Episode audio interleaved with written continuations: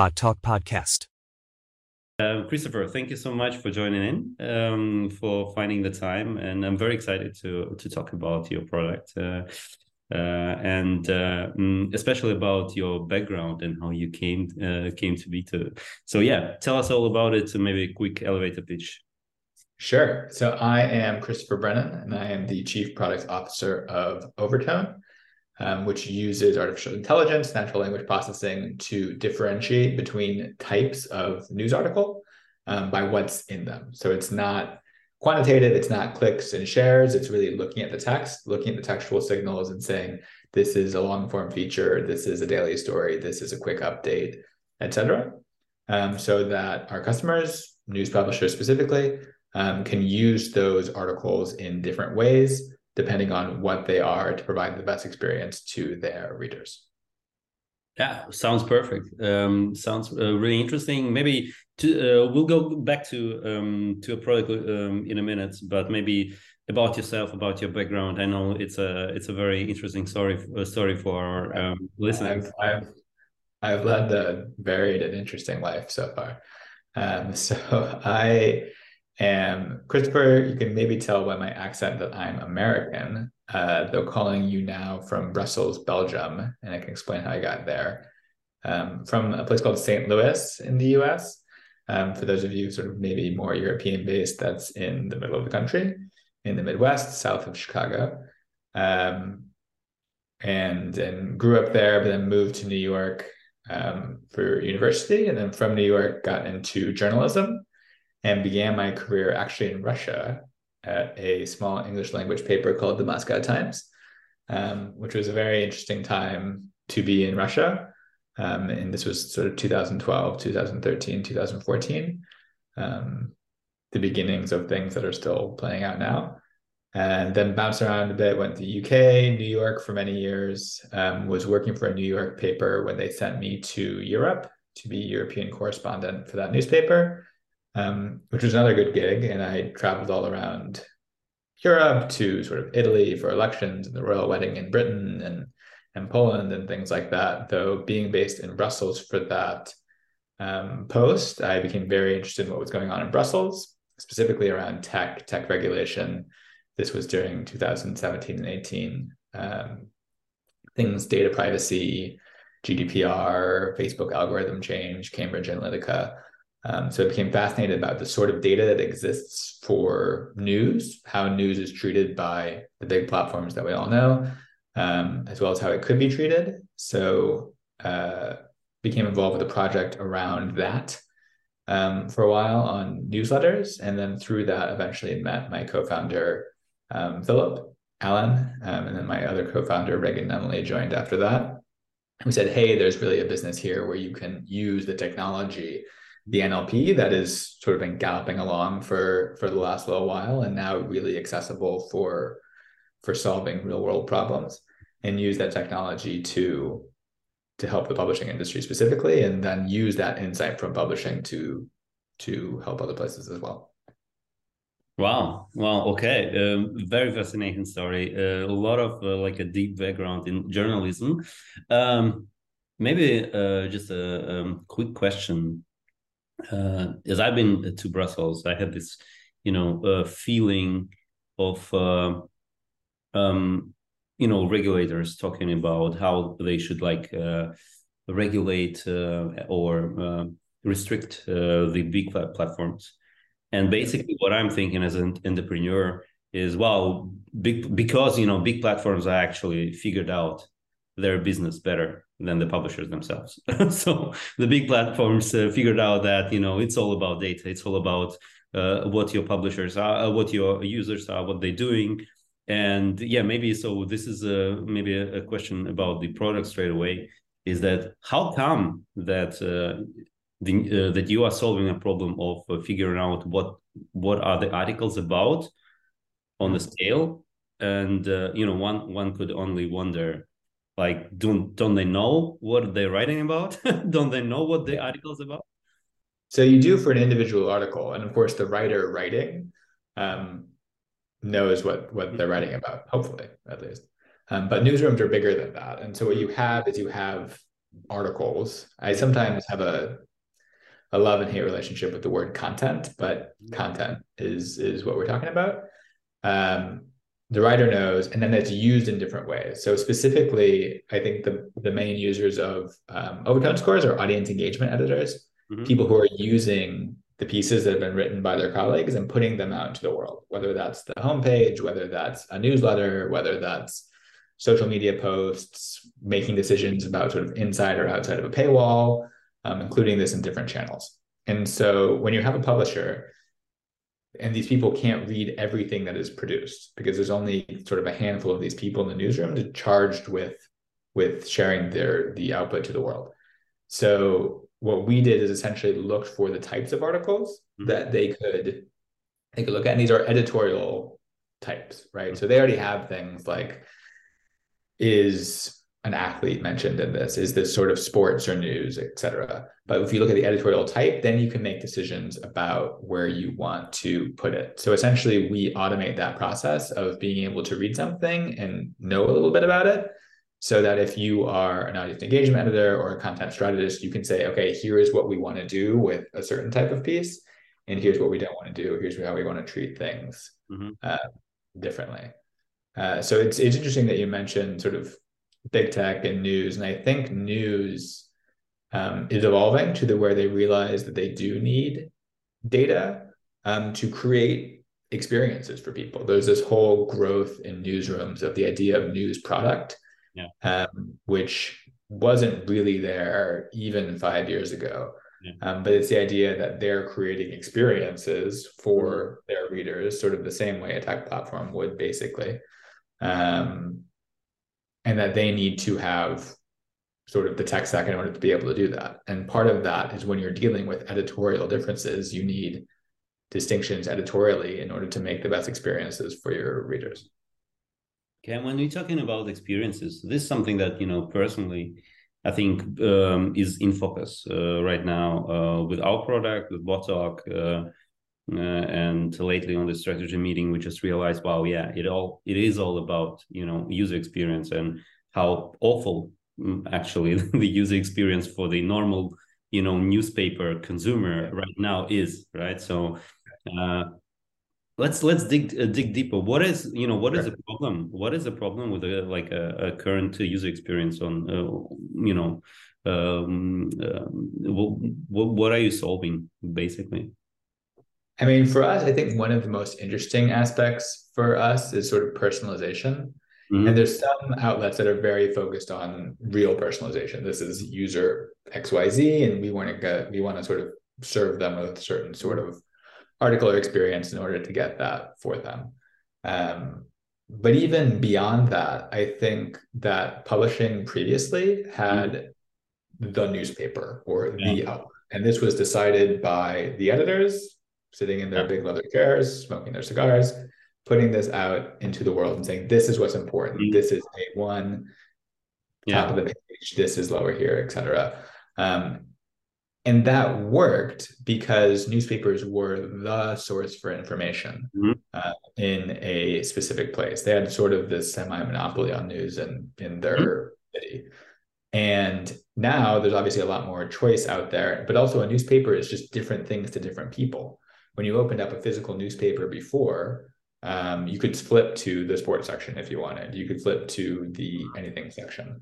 Um, and so now that newspapers are operating not just on that physical page, not even really on a website, but on all these yeah. different ways it is to touch people in their mm-hmm. inbox, in on their social media feed, et cetera, then you need to make sure that you still have that differentiation there. It's sort of one you can't have one experience and just everyone acquiesces to that because that's not the way the internet works. There's yeah. an element of choice and there's an element of personalization just sort of built in by the way that people navigate through the online world. Yeah, sure. So yeah my uh, my instagram looks completely different than you know your experience when when you open instagram. And the same with twitter. Everything is highly kind of algorithm driven and highly personalized in comparison to like a news where but um do you think uh, that this is like a problem that uh, um, those guys uh, those guys in publishing are unable to uh, to solve? Uh, what is your experience? And then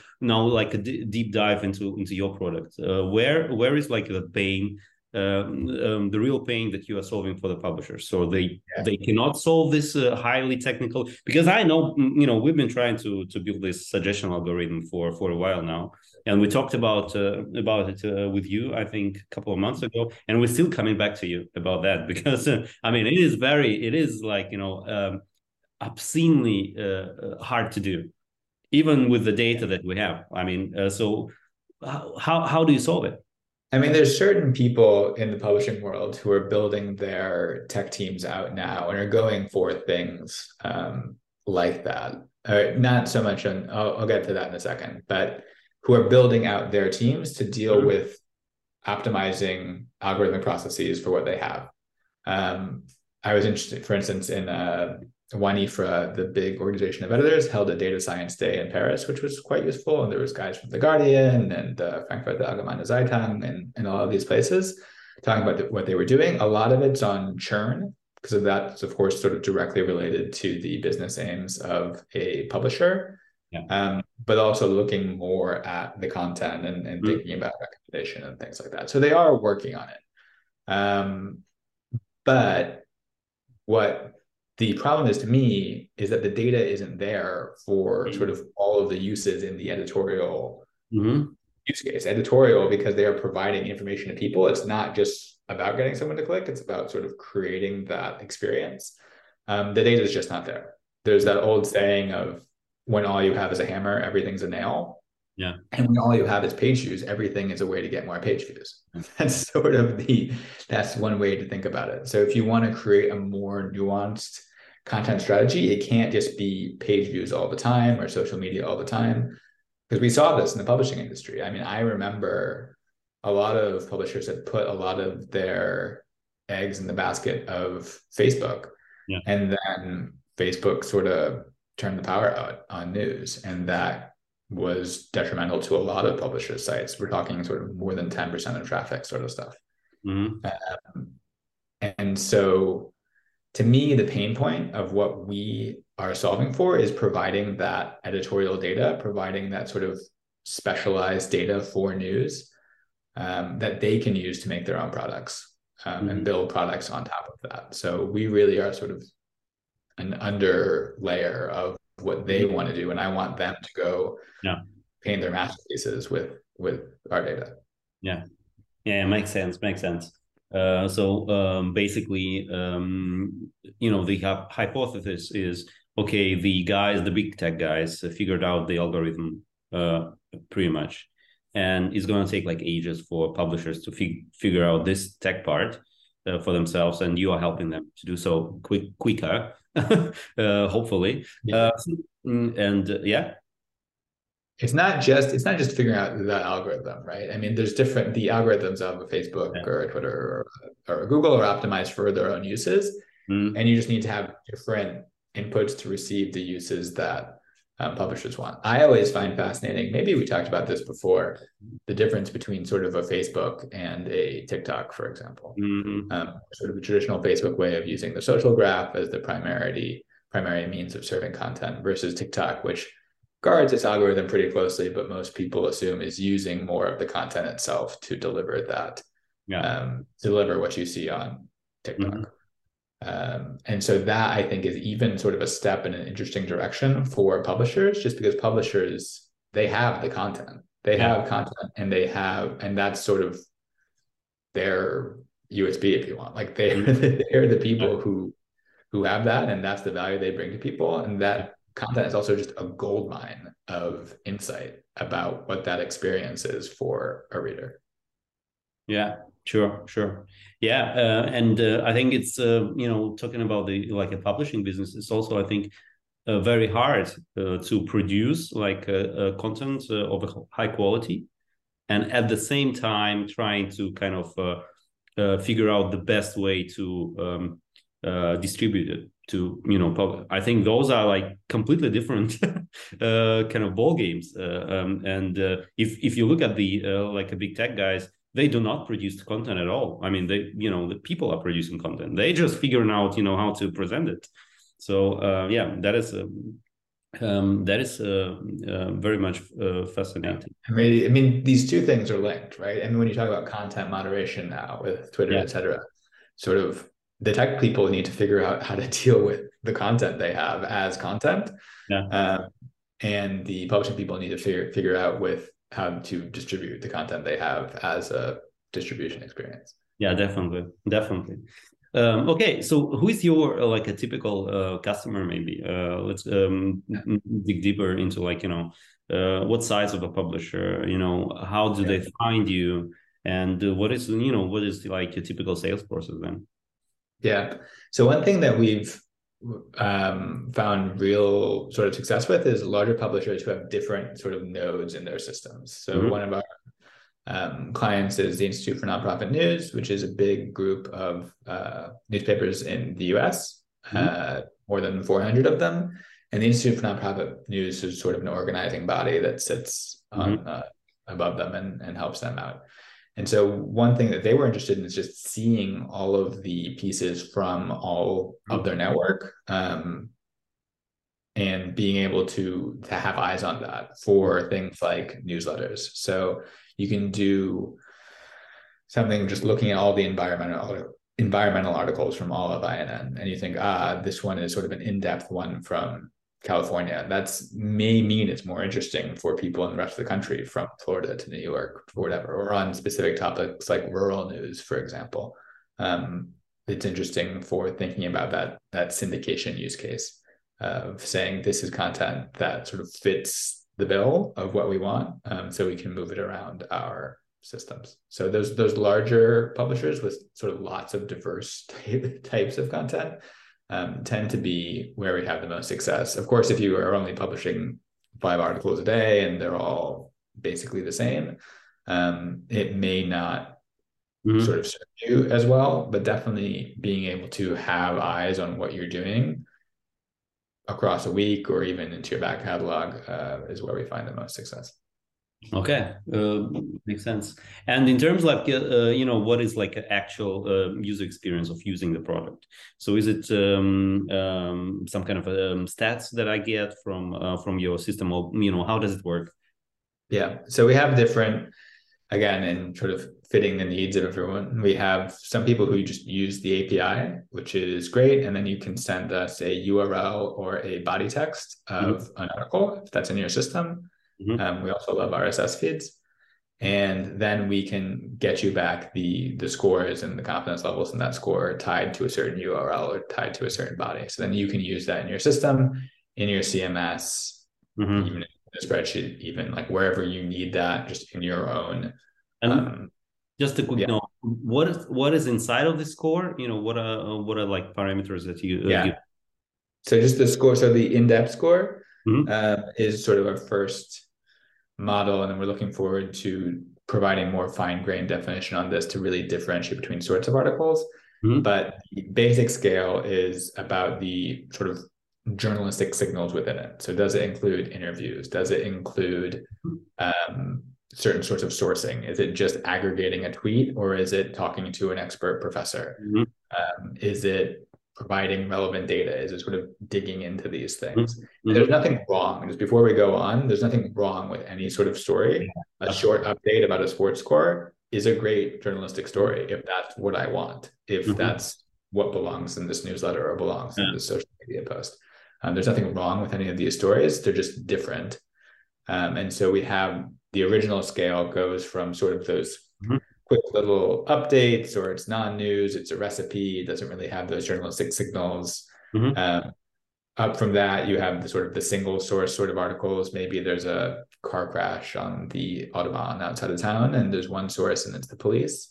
Um, in the middle is sort of those normal sort of bug standard journalism stories. Maybe someone goes to court about that car crash and gets a little bit of information there moving up the scale, you have people who are doing more interviews and getting data. Maybe car crashes are up 15% on this side of town, and here's a little explanation of it. Um, and then at the high end, it's those enterprise pieces, what in journalism are called enterprise pieces, that may take weeks or months to do. Maybe mm-hmm. they talk to everyone around a certain intersection on on part of town to realize how this intersection, and the lack of a traffic light, is ruining their lives. Yeah. Um, so those are sort of that is our our scale now with the different sort of signals, journalistic signals that you have in it. Mm-hmm. Um, and then looking forward to providing more um, definition soon mm-hmm. um, on whether this is sort of an opinionated analysis or an in-depth feature or a explainer and, and things like that. And then um, basically, you know, you get I mean this score, and then it's my job, kind of, you know, how how I handle it. I can save it on a, uh, in a database, or you know, somehow uh, connect to my CMS and whatever, uh, whatnot. Okay, okay, I got it. Uh, and, then, and, then, for some yeah. for some people who are don't really have a CMS or want to integrate us into a CMS right away, then we also offer just sort of a visual interface where you can look through your articles and we'll mm-hmm. sort through it for you and show you what you want to see in in different feeds. And um, on the basic level, that's a model that you trained, right? Uh, based on like uh, hundreds and hundreds and thousands of articles and uh, should i um, like understand it like a, it's an english first model uh, or um, can you can you model yeah. like my so one yeah. so one thing that we're kind of super keen on is we don't want to impose english on other languages so mm-hmm. all of the text in the english model is english native text mm-hmm. it's from all over the world one thing the other thing we didn't want to do is have it a model that only liked people from new york or people yeah. London or something like that. Um, so sort of English as a global language. Uh, we received a grant earlier this year from the NYC Media Lab um, to move the model into Spanish, which was successful in building a proof of concept there. So we generalize that. That's Spanish is a tough cookie also because there's European Spanish and Latin American Spanish yeah. and all of that. And our model has 21 countries worth of Spanish language in it. Um, but that's something we're planning for future models as well, is to have uh, native language content in each model because mm-hmm. there's also differences between journalism in English versus in Spanish or in French or in German, mm-hmm. etc. Um, though now that we've built the Spanish model, we know sort of how to do it, and we expect that to be able to do new languages um, quickly if the need arises. Mm-hmm. Okay, so uh, and your uh, like a core element is really the analysis, right? It's not uh, so much as a um, uh, it's not uh, like um, should I say um, suggestion, right? So you're not suggesting anything, right? Yeah, exactly. So you can learn from yourself, right? We do um, we do kind of studies with people. We did a study with a paper earlier this year, and we found that of the articles that converted people from not a subscriber to a subscriber, um, in the articles they published over several months, mm-hmm. more than half, more than 60% were higher scoring articles. So mm-hmm. if you're going for a subscription strategy, okay, higher scoring articles may be something you want to put in, in front of people, especially if you think they're close to converting. Mm-hmm. So then you can you can have them see the value of your newspaper and and do that. Um, but yes, so the the scores themselves don't say do this, do that. They're just saying this is an apple, this is an orange. Yeah. Okay. Okay. That's that makes sense. And then uh, the more generic uh, the model is, of course, uh, you know, the more interesting things you can do. You can use it to to to build a suggestion algorithm, but you can also use it to you know um, um, do um, do a lot of uh, other things. Okay, uh, what is your uh, maybe uh, pricing and monetization strategy? So how yeah. obviously per, per uh, API call I get something and so on and so forth, but still you you should you should like attack bigger publishers right so what is your what is your strategy there um, so definitely per API call mm-hmm. is the way that we price everything, which means it's the same for everyone. We do have sort of a lower limit of uh, the number of API calls per month, but then you can use mm-hmm. those other API calls mm-hmm. for anything else you want if you only have so many articles. Mm-hmm. Um, bigger publishers, again, with sort of lots of different pieces going on tend to be tend to be quite useful for us um, in terms of a strategy. And then we've also received um, interest from the the sort of media monitoring space, mm-hmm. just because they obviously are also interested in in mm-hmm. news. That's the sort of the other side of it is mm-hmm. people who are writing being the publishers and the people who are reading being the more um, media monitoring analytics space. Um, mm-hmm. And so I imagine their their number of API calls tends to be larger as well. Okay, great. In terms of like how big is your team right now? How how are you managing? Is it like a remote first company? What is uh, what is the setup there? It is, yeah. So I'm I'm based in Brussels. My I have two co-founders, uh, Philip, who splits time between London and the south of France, um, and Reagan, who's based in uh, New York for us, which is good for publishing as well. Um, and so we're the three co-founders, and then we have our engineering team um, based in Portugal, mm-hmm. um, and bringing on a new engineer there, as well as we have some sort of externs and interns who are around and help us out as well. Wow. Okay. So still, still sort of a small company, but um, excited to. How do you manage uh, this kind of you know distributed? Uh, I, I, I would imagine like uh, even uh, time time zones alone would be could be a problem, right? yeah, you. I don't know if you know, but it was just sort of that one week of between when Europe does daylight savings and when yeah. North America does daylight savings. Yeah. Um, which remember I used to work for a newspaper and based in American newspaper from Brussels, um, and which meant my sort of schedule got all whacked out for for a little while. But we just went through the same thing. So time zones are useful. Um, Google uh, Calendar does a good job of keeping up with it most of the time. Okay. Um, but that's we like to have offsites and sort of get together as as often as we can as well. So especially for things like conferences. Mm-hmm. Um, we were all just in Spain um, for the WAN-IFRA conference and and planning on meeting up again soon, probably in New York. So it's I think it's important to especially when you're onboarding people to have mm. time. I mean, once you sort of establish a working relationship with people, it gets a little bit easier. Um, but definitely, especially in the beginning, to have sort of I'm not a fake person. I'm a I'm a real person who you just see mostly yeah. on. Yeah, sure. Yeah, are you guys are you guys mostly remote? Or uh, yeah, uh, we are mostly remote, but uh, even we have to have like you know those kind of offsites and uh, uh, like regular offsites uh, even help because uh, you think that you know once a year would be enough, but then you, you meet. Um, uh, you meet the team and you know just to convey like you know, the your new strategy it is sometimes uh, yeah. um, complicated if people are like you know we have like uh, two uh, uh, two employees that are uh, in Asia right now, so doing their you know um, um, discovery uh, and uh, working and so on phase. Uh, so uh, and that is a that is a challenge also, like the timelines and you know uh, work and travel kind of thing, uh, it is already um, interesting. But I think I think it is manageable, um, and yeah. uh, I think it is it is important also to to kind of meet on a regular basis just to um, update. And uh, sometimes you know there are things out there that you can see like you know in the corner of the eye of another person, and that just do not convey online. And yeah.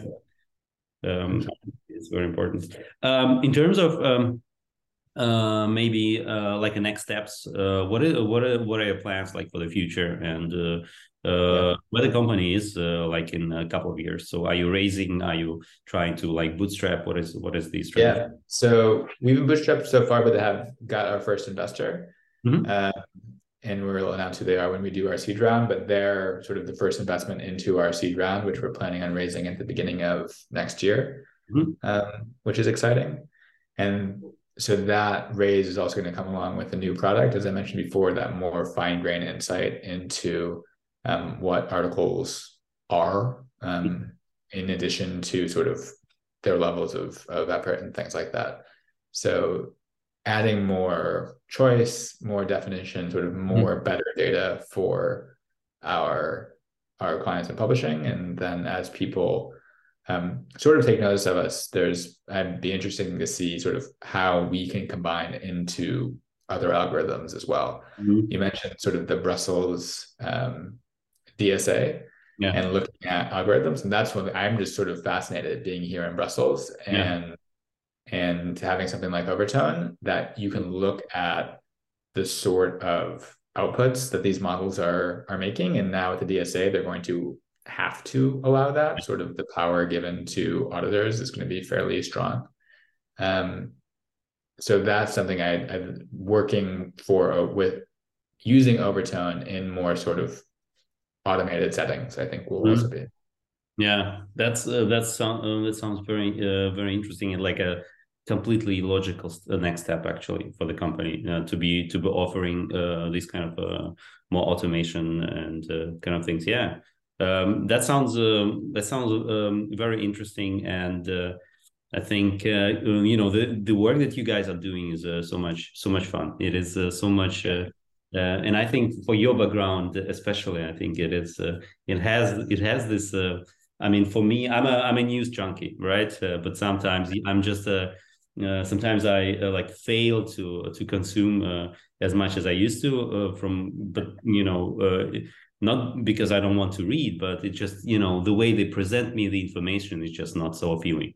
And as yeah. we, as we um, inside of BotTalk as establishes, you know, publishers need to kind of a little bit of help to win this battle for attention because yeah. because you know when they they're giving you this you know straight away linear uh, here is our news and yeah. you need to read each article two and a half minutes and then i have instagram on my phone i mean it yeah. is impossible they will yeah. never win win this uh, over it's just a it's just a differentiated experience i think with again sitting on this gold mine of mm-hmm. data that is the articles themselves and, and all of that in addition to the relationship that publishers have to readers i mean readers trust publishers in a way that they don't really trust sort of ad tech companies right? It's it's it's a different sort of ball game um, and so they have i think publishers now at this exact moment like mm. this exact moment when big tech is sort of figuring what it's going to do in our bright beautiful cookieless future.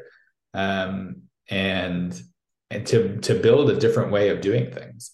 Yeah. Um, and that involves having a different tech stack that uses AI in a way that's that's sort of separate from the optimization that you see in in in uh, big tech platforms. That was for me. You mentioned just sort of the experience of reading the news. That was for me what really sold me on this sort of this idea as a business. Because as much as it is for it's B two B right now, it's for um, publishers, ultimately it's a different experience for the reader. And I get my news now mm-hmm. mostly via overtone scores, which is sort of I can choose what I want, which has made my this is my, drop by probably half. This is my next question. Uh, have you guys uh, have you guys thought about like B two C uh, applications?